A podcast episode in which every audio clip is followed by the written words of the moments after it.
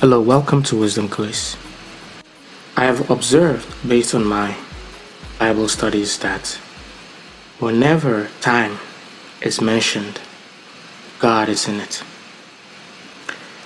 We associate time with God because the Bible says in Genesis chapter one verse one, in the beginning God created.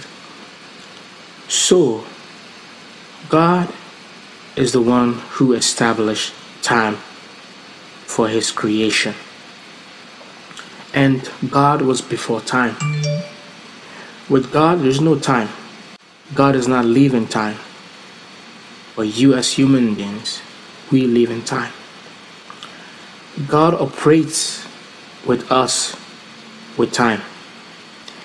And one profound insight I've discovered is that the reason why we have time, that God has given us limited time of our life, is because if you and I live in this earth, in this sinful flesh of ours, in this corrupted world where Satan is controlling and trying to destroy,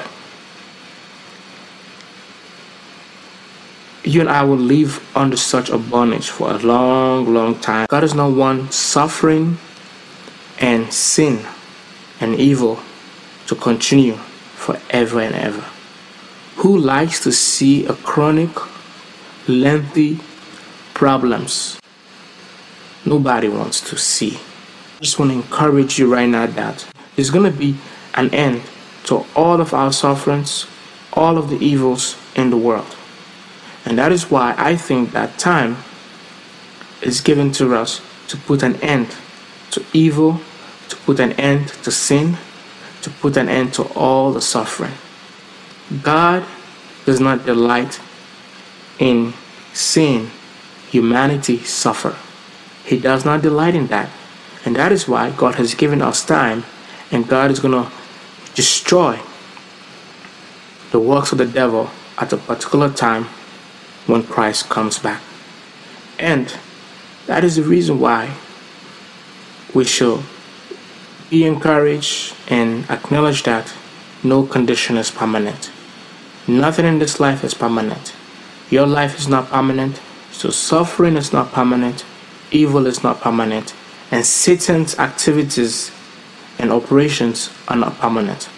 The only thing that will abide forever is the Word of God.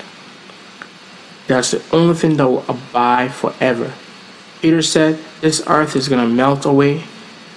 Everything on this earth, everything under the heavens, everything that is not of God, that God did not create it in his original plan, that has been corrupted, is going to pass away, vanish away completely.